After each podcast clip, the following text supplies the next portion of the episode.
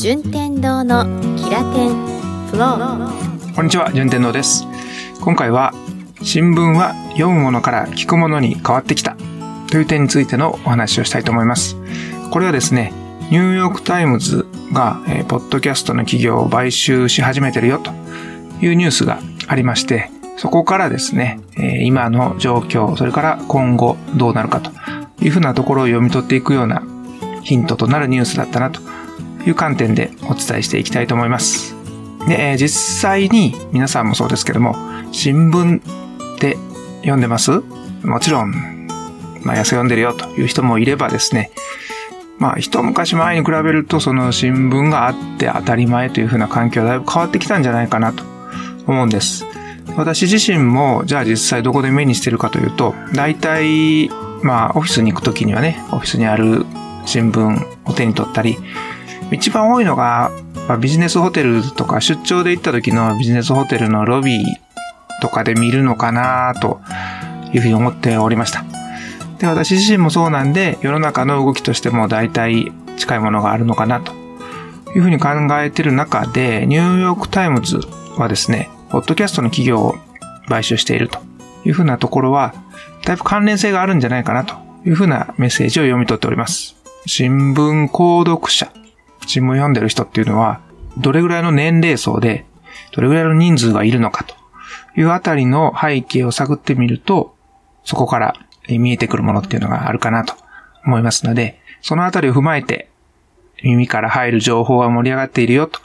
いうところのテクノロジーのお話をお伝えしていきたいと思います。こんな風に、キラテンフローでは知っていると便利という情報を週に2回ほど配信しております。無料定期購読をしてもらうと自動でお手元の端末に音声が届いて便利ですので、ぜひご登録お願いいたします。では、ニューヨークタイムズのポッドキャスト企業買収から見るですね、耳情報の背景、こちらをお伝えしていきたいと思います。で結論から言うとですね、耳からニュース情報を入手するという動きが、もっともっと一般的、スタンダードになるんじゃないかと。そんな連盟、黎明期だと感じております。新聞にとって変わるという意味ではなくて、新聞というものを拡張するみたいなイメージですね。では、えーその内容を探っていきたいと思います。まずこちらはですね、イギリスでのデータなんですけれども、イギリスのメディアマーケティング会社、インターメディアという会社が調査したところによると、イギリスの中の新聞の一部の購読者の平均年齢は43歳なんですって。ただこの43歳っていうのは一番若い年齢層の話です。他の新聞も全部含めるとだいたい55歳から60歳ぐらいになるそうなんですね。まず、イギリスでの話ですが、一番この層が新聞を読んでいるという数字になります。でこれは、えー高齢化社会に直面している日本でも、まあ、かなり近い数字見込めるんじゃないかなと思います。で、そういう背景だよということを前提に、もう一つ面白い動きにも注目していきます。それが、えー世界経済フォーラムの委託で、ニールセンが世界の6カ国、アメリカ、イギリス、ドイツ、インド、中国、韓国の9100人以上を対象としたデジタルメディア消費調査というのをしたそうです。その中の全体の53%が有料ニュースサービスの利用を検討しているというふうに回答したんですって。まあ、半分以上の方が有料のニュースのサービス利用してもいいよというふうに言っていると。まあ、これあくまで検討なのでね、実際にしたっていう数字ではないんですけれども、まあ、有料であったとしても、そのニュースは取得したいという関心が高まっているという数字の表れです。で、このニュースっていうのは、いわゆるインターネットで、まあ、閲覧して、基本無料で読めるというニュースに対して、ここから先は有料ですとか、あるいは、ここのサービスは有料でしか見れませんみたいな有料サービス、違いがあると思うんですけど、あそこのことを言ってるというふうにイメージしてください。さらに、6カ国の中でも、アメリカ、イギリス、ドイツの3カ国では、16歳から34歳の層における有料ニュースサービスの利用検討割合が、55歳以上の層に比べると2倍以上多いんですって。若い方ほど、34歳までの方ほど、有料であったとしても、そのニュースをソースとしたいと、という背景なんですね。で、じゃあこれはなぜなのかというふうに考えると、おそらくフェイクニュースが蔓延しているというふうなところに起因しているんじゃないでしょうか。もう人口総メディアと呼ばれているような時代ですから、当然、あの、信頼できるニュースの方が少なくなってきているというふうなものです。もともとですね、あの、情報とか新聞記事、ニュースの情報っていうのは、最初に誰かが証拠なりを集めたり、その裏事情をしっかり調査した上で、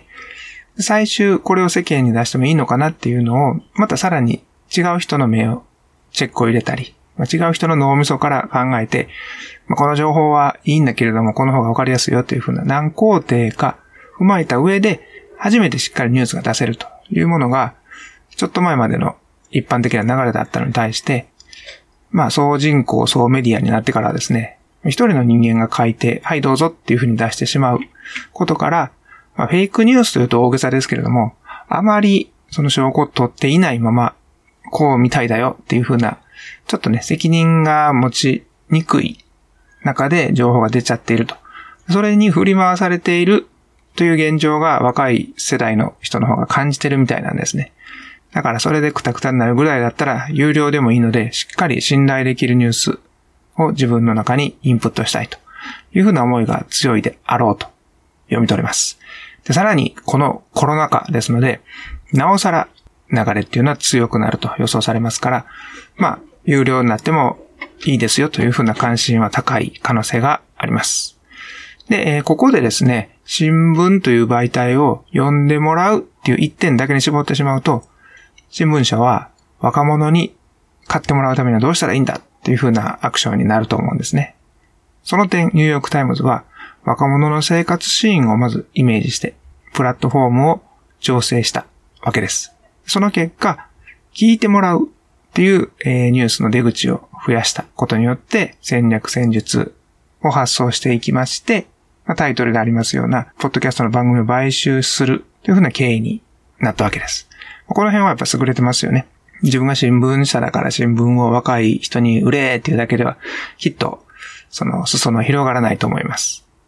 で、実際ですね、ニューヨークタイムズは2017年に The Daily という番組を自社で持っているんですよ。2019年の9月時点では累計ダウンロード数が10億回を超えたという、まあ、すごい番組なんですよ。で、ポッドキャスト番組リスナーの年齢層は25から34歳で45%以上なんですね。このザ・The Daily という番組。で、アメリカのミレニアム世代、だいたい25から34歳ぐらいの若者ですね。この若者の間では単に新聞を読まないっていうそうではなくて、新聞社が配信するポッドキャストでニュースを聞くっていう人が多いということが伺えると思います。で、まあそういったニューヨークタイムズは自前の人気番組の強化を図りつつも、他のポッドキャストの番組の投資を続けているわけです。2020年3月に、ポッドキャストスタートアップの AUDM を買収しております。でこの AUDM の特徴はですね、えアメリカはだいたい、あの AI でニュースを読ませている番組とかも続々使われてるんですって。日本ではね、ちょっとイメージしにくいかもしれないですけども、そういう、まあ、コンピューターが文字を読んでみたいな番組が多い中、この AUDM という会社は、人間味ある音声コンテンツの制作に強みがあるそうなんですね。で、ニューヨークタイムズはそういう技術なり、経営指針なりを持ってる会社を買収して、人間の声でコツコツ丁寧に作るというふうなものを増やしていくことによって、読むだけじゃなく聞くというところを強化している。という姿勢の表れです。でさらにですね、ノンフィクションポッドキャストで有名なSerial という、えー、番組。これの制作会社の Serial Productions の買収にも興味を示しているというふうに報じられております。 Serial はダウンロード数3億回以上。えー、評価額で言ったら80億円なんですって。これはね、あの、数字もすごいですけれども、何よりニューヨークタイムズの本気度が伺える数字かなと思いますので、そんだけね、注目度も高まり、盛り上がりを見せるよということになります。で、えー、このキラテンフローではですね、さらに、ここの注目もした方が面白いんじゃないかなと思うのが、ポッドキャストの広告収入です。実際、ポッドキャスト自体は日本よりももっとアメリカの方が盛り上がってるんですけれども、そのアメリカの方、ポッドキャスト楽しんでる方に聞くと、大体、えー、好きな番組の中に、その他の番組の CM があって、そこを経由して、結局番組を聞く本数が増えたよっていうふうなことは、まあ、大体スタンダードな動きがそうだよっていうふうに言っておられたんで、今後もそうなっていくだろうと考えられます。で、さらに、ポッドキャストの中で流れる CM っていうのは、スキップされるケースが少なくて、耳から入るため、脳への定着は目から入る情報よりも優れているという研究もなされております。まあ、今ね、CM、えっ、ー、と、テレビのコマーシャルとか、雑誌で、いかにも広告みたいなのっていうのは、かなり自然な動きとしてスキップしちゃいがち。に対して、ポッドキャストの中で流れる情報っていうのは、まあ、操作で言ったらね、ポンとあのスキップすることもできるんですけども、あまりそこには執着せず、自然の流れでそのまま聞いてしまうというふうなものが、他の媒体と比べると、ポッドキャストはそう取れるよというふうな研究結果があります。で、このあたりはですね、Spotify が今上手に活用してますよね。無料で使ってる場合っていうのはだいたい4曲から5曲ぐらいの間で15秒とか30秒とかの CM を流してましてね。最終的にまあ、この CM がないんやったら有料、有料でもいいかなというふうなところも踏まえて、上手にこの耳に定着させてると思います。と同時にですね、この枠を CM 枠として広告代理店に使ってるっていう風なケースも、日本ではあまりないみたいなんですけど、もう他の国では Spotify は自前の広告だけじゃなくてね、広告枠として広告代理店のタッグを組んでかなりの収入になっているというケースもあります。まあ、現状ですね、そんな世の中の流れですので、新聞紙の発行で購読者がどんどん減る中で、懸命に広告枠募集やスポンサーを獲得するとの従来の手法から人気ポッドキャストを自社所有にして、そこからの広告収入の方が将来的には会社の利益が見込めます。ニューヨークタイムズの動きっていうのはそのあたりも見据えて、なかなか良くなっていくんじゃないかなというふうに考えられます。で、そんなアメリカの流れが日本にも、まあ、何年か後かには来るだろうというふうに予想されておりますので、ニュースを読む時代に突入する。日本もね、突入するということで、新聞社のサービスが競争原理でどんどん活発になります。より良いコンテンツが増えるというふうになりますので、喜ばしいことですよね。ニュースをポッドキャストで入手している僕、あるいはキラテンフローリスナーの方々にとって本当に嬉しいことになるだろうと予想されます。で実際ね、今でも日本ではニュース系のポッドキャストの番組あるじゃないですか、いくつか。皆さんも聞いてると思いますけど。ただ、まあ、ある意味ちょっと一人勝ちと言いますか、こう、独占に近いような状態にもなっているでしょう。どこどこの番組が最も人気あるっていうランキングがそんなに動いてないので、まあ、これは競争原理が働いているのかどうかっていうのも、ちょっと微妙なところもありますから、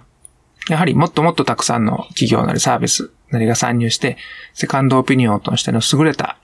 えー、情報源っていうのがあるとね、やっぱりより参考になる一次情報を耳から得られる機会っていうのも僕らも欲しいとこですので、その辺の期待も寄せられます。そのためにもまずは、えー、僕たちがポッドキャスト活用をさらにどんどんどんどん盛り上げて活性化していって、えー、みんなでポッドキャストを聞く、配信するというところで、えー、ラジオ3.0の時代を盛り上げていきましょう。ということで今回はニューヨークタイムズのポッドキャスト企業買収から耳から得られる情報のヒントを探るという点についてお伝えしました。北店フローでは皆さんのテクノロジーライフがプラス10%アップする話を配信しております。番組の無料定期購読に登録すると、新しいエピソードの配信を自動で受け取ることができます。また聞きたいなぁと思ってもらえたら、ぜひ登録してください。やり方は、Spotify で聞いている方は、フォローボタンから、Google のポッドキャストアプリで聞いている方は、定期購読ボタンから、Apple のポッドキャストアプリで聞いている方は、購読ボタンから、いずれもすべて無料で購読することができます。番組ホームページや Twitter もありますので、カタカナのキラー店で検索してぜひ繋がってください。最後にお知らせがあります。順天堂が所属している一般社団法人スタートアップファウンデーション協会では、毎月だいたい2回定期的にビジネスの基盤構築の勉強会を実施しております。家業である伝統産業をテクノロジーで業績アップしたという私自身の経験から仕事の仕組み化が豊かな社会の実現につながることを実感しており、この勉強会では特にビジネスの基盤づくりを学ぶ時間となっております。スモールビジネスの運営や個人事業主の方で売上が思うように上がらない、集客に困っている、仕事が仕組み化できていなくて毎日くたくただという悩みをお持ちの方、ぜひ個人の稼ぐ力をワンナップする勉強会に参加してみてください。現在期間限定でコロナ禍の中、自立できるお仕事を自分で持ちたいという方たちのために、オンラインでの無償開催となっております。場所を選ばず無料で参加できますので、ぜひご活用ください。詳細はラジオの説明文につけております。一緒に稼ぐ力を上げる勉強しましょう。では次回もお耳にかかることを楽しみにしております。順天堂でした。